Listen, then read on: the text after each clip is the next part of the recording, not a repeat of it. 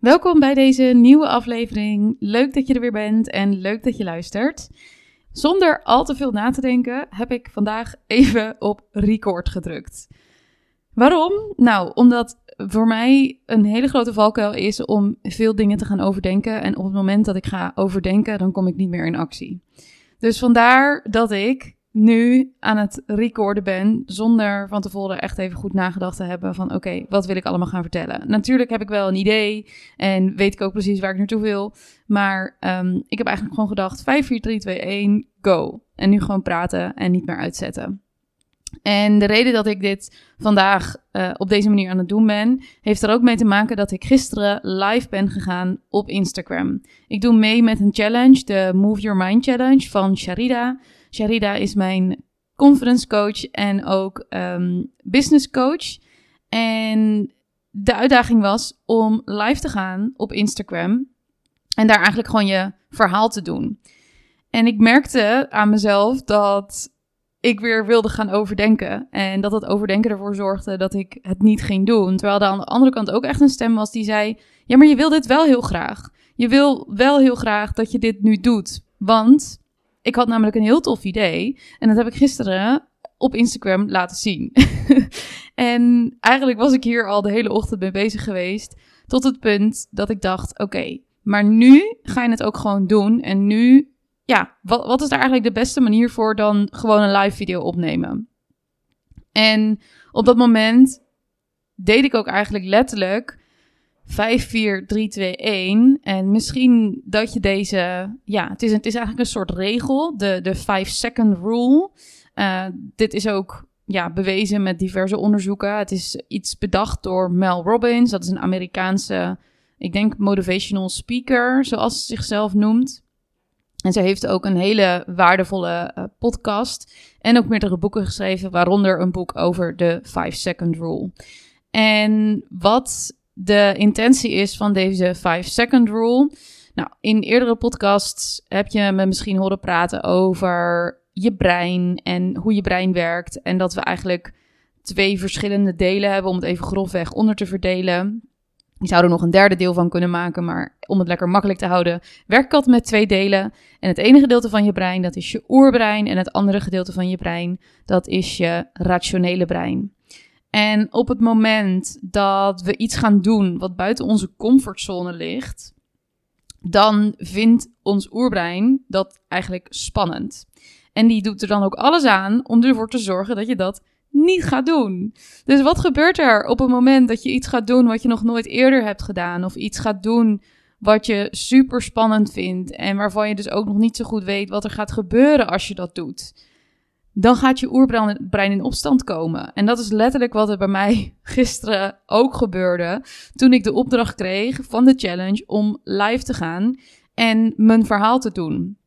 Want ik dacht alleen maar: oké, nee, dit, hier komt echt superveel weerstand. En wat moet ik dan gaan vertellen? En hoe, wat moet ik dan precies doen?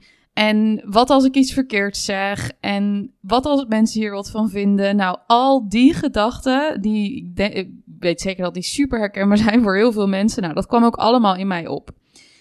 En toen moest ik denken aan die 5-second rule. Want die 5-second rule, die is letterlijk hiervoor bedoeld.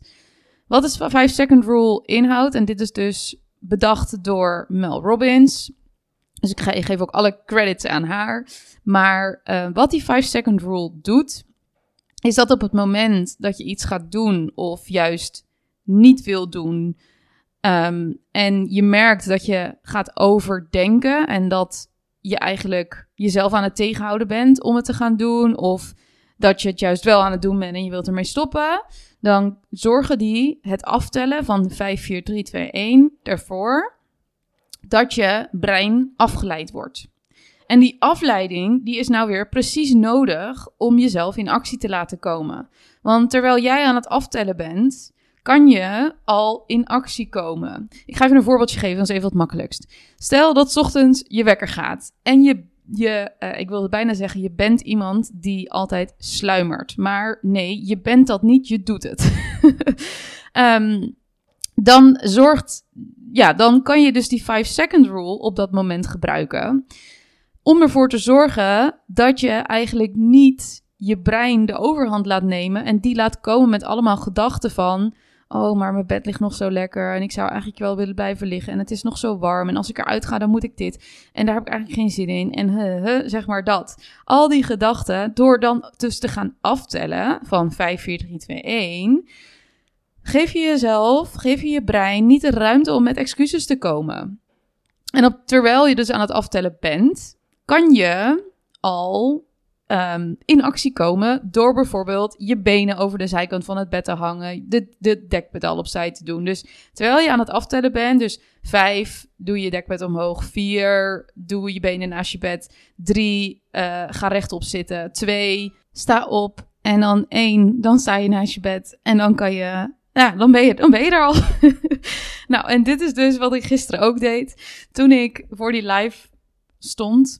En ik dacht, ja, en er weer allerlei gedachten in me opkwamen van, oh, zal ik dit wel of niet doen? En nou, wat ik net eigenlijk ook al zei. En toen op dat moment ging ik dus aftellen en ik dacht, oké, ik ga gewoon op die knop drukken en ik zie het wel.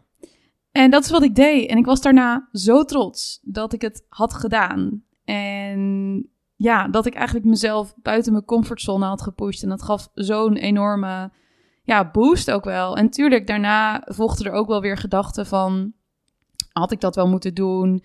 Uh, ja, het ging niet helemaal zoals ik in mijn hoofd zou willen. Het was niet helemaal perfect zoals ik zou willen. Ja, dat is echt mijn grootste struggle, om heel eerlijk te zijn. Het stukje perfectionisme. Ik wil niet zeggen ik ben perfectionistisch. Ook hier, ik doe perfectionistisch. Um, ik heb perfectionistische trekjes. Ik heb ze niet, maar ook dat, ik doe het. En dat houdt me op best wel veel vlakken tegen. En daarom kan zo'n ja, uitdaging, zoals live gaan, voor mij een enorme overwinning zijn. Omdat ik daarbij dus niet te veel ruimte krijg om na te denken over of ik het wel of niet moet doen. En toevallig had ik het hier vorige week ook over met ja, meerdere cliënten ook wel. Die merken dat ze soms wel bepaalde acties willen ondernemen, maar het dan niet doen. En enerzijds heeft dat dan ook te maken met een topic wat ik al eerder heb besproken. Waarom weet ik het wel, maar doe ik het niet? Maar als ik het heb over deze specifieke, ja, dit specie, deze specifieke uh, gevallen. Um, nou, dat klinkt wel heel overdreven, maar in ieder geval in dat soort situaties zoals ik nu beschrijf, dan komt het bijvoorbeeld vaak Um, of althans, nou ja, dan gebeurt het dus vaak op van die momenten dat je eigenlijk wel in actie wil komen, maar dat je verlamd wordt, dat je overspoeld wordt door je oerbrein die op dat moment tegen je zegt dat je dat misschien beter niet kan doen. Dus even als voorbeeld, een hele mooie tool om je wat meer bewust te worden van je gedachten en op die manier ook afstand te nemen van je gedachten, is schrijven.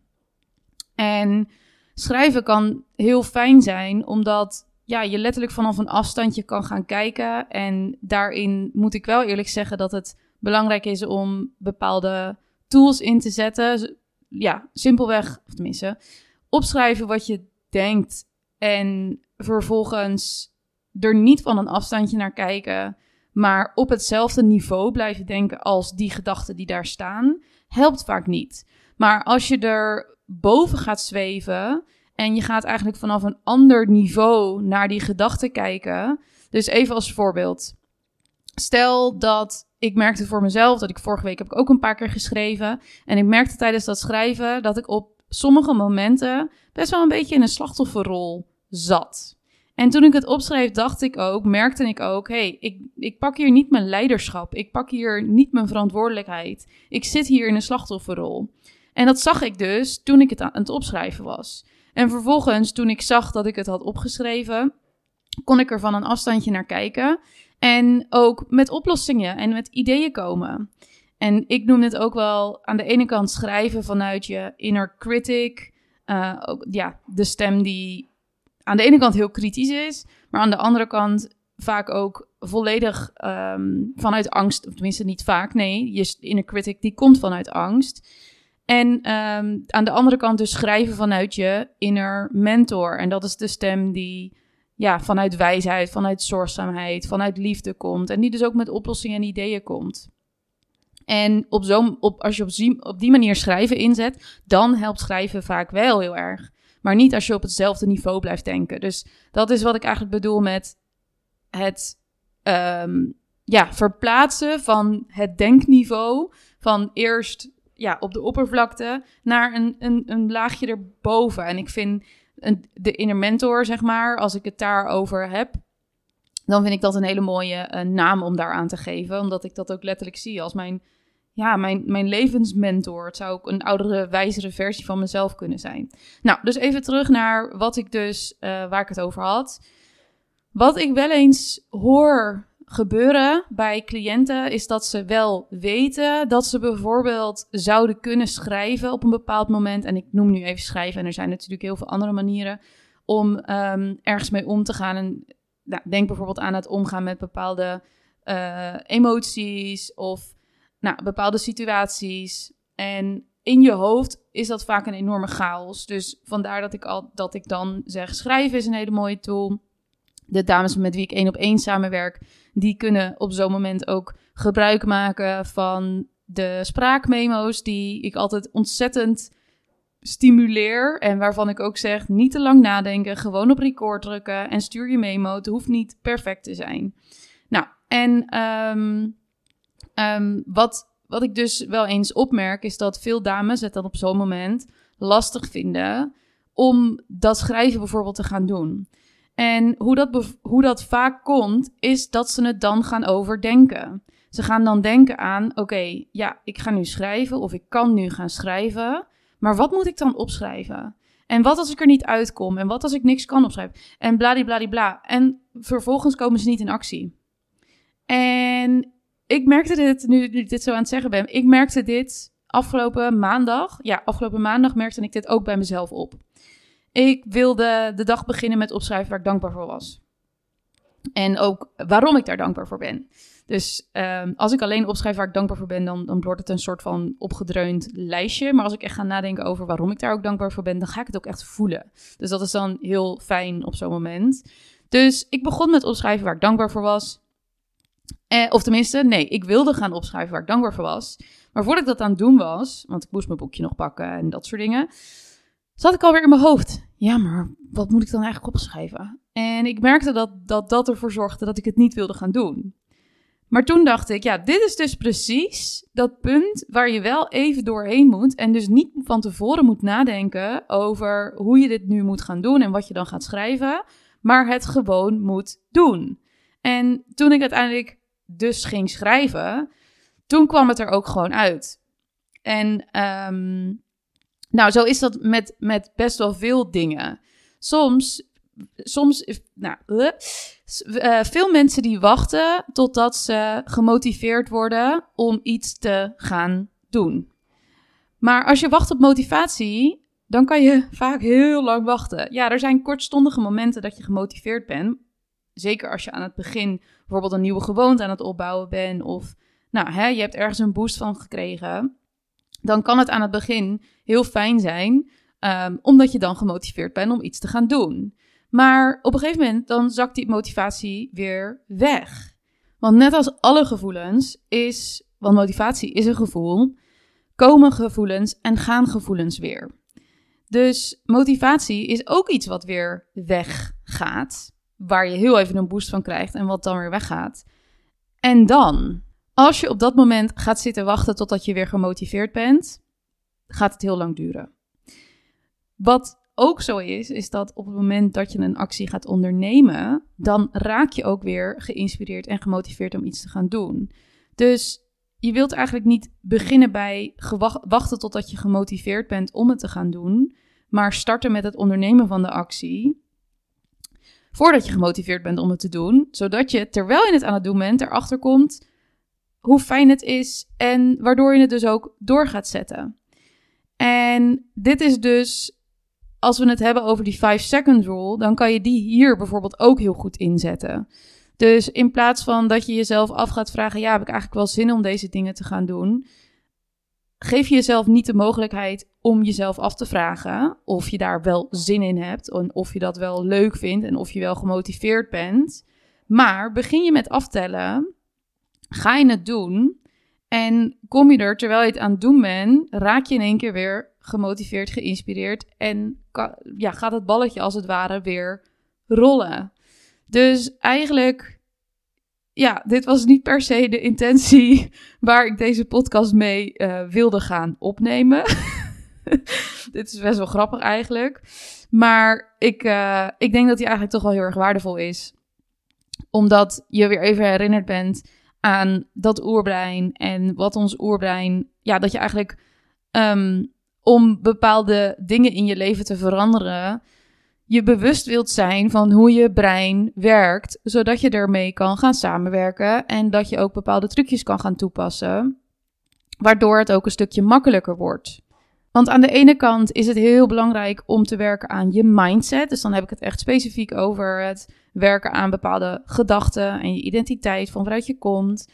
Maar aan de andere kant heeft dat ook vooral heel erg te maken met ja, je brein. Zolang je niet werkt aan je breinset. Oké, dit woord heb ik even zo verzonnen. Maar zolang je daar niet aan werkt en je dus, um, ja, als het ware heel gevangen zit in, um, in je oerbrein bijvoorbeeld ook. En geen afstand kan nemen, op hetzelfde level blijft denken als je oerbrein. Is het heel moeilijk om bepaalde dingen in je leven te veranderen. Dus ja, het leren afstand nemen, het inzetten van die 5-second rule op het moment dat je merkt dat je oerbrein het van je wil overnemen, kan daar, daarin enorm helpen. En um, ik ga nog even een voorbeeld geven van de 5-second rule, die mij ook vaak heeft geholpen. Ik zit er nu ook even aan te denken. Want toen ik nog geen hond had, was het wandelen voor mij nog best wel. Uh, vond ik dan al. Ja, ja, had ik daar wat meer moeite mee dan dat ik dat nu heb. Want ik ga gewoon omdat Tony, de hond, naar buiten moet. Nou ja, ik wil hem ook gewoon graag een rondje laten lopen. Niet, hij, moet niet. ik wil ook gewoon graag dat, uh, dat we dat doen. En wat mij daarvoor ook vaak helpt, is opnieuw die 5-second rule. Terwijl ik aan het nadenken ben over. Als ik ga nadenken over het naar buiten gaan, zeker nu het zoals vandaag wat grijs is, kan gaan regenen, niet zo lekker weer is buiten. En ik mezelf de vraag ga stellen: heb ik er wel zin in? Heb ik daar wel zin in om te gaan doen? En ook denk aan al de 20 stappen die daarna nog volgen. Ga ik het niet doen? Dus 5, 4, 3, 2, 1. Ik ben terwijl ik dat aan het doen ben, of terwijl ik aan het aftellen ben, ben ik al mijn jas aan het aantrekken, ben ik al mijn schoenen aan het aantrekken en kom ik in actie. En dit deed ik gisteren tijdens de live sessie ook. ook daar had ik mezelf niet te lang in de tijd gegeven om na te denken en ben ik het gewoon gaan doen. En daar ben ik eigenlijk ja, wel heel erg trots op. Ook al zag ik er nog heel veel verbeterpunten in en had ik bepaalde dingen net even anders willen zeggen. En had ik bepaalde dingen ook tactischer anders kunnen zeggen. Ja, het is nu hoe het is. Ik heb het gedaan en zonder al te veel na te denken. En eigenlijk deze podcast ook. Dus voor mij, ook al is die misschien niet perfect en ja, ehm, voelt het voor mij alsof ik misschien van het ene op het andere onderwerp ben gegaan. Nou, ik denk dat dat eigenlijk wel meevalt als ik er zo over nadenk. Ehm, is dit voor mij juist een enorme overwinning. En ik weet je, ik ga gewoon nu nog een podcast opnemen. waarin ik uh, ga praten over wat ik gisteren in de live heb gezegd. Want ja, eigenlijk wil ik dat ook nog wel in mijn podcast benoemen.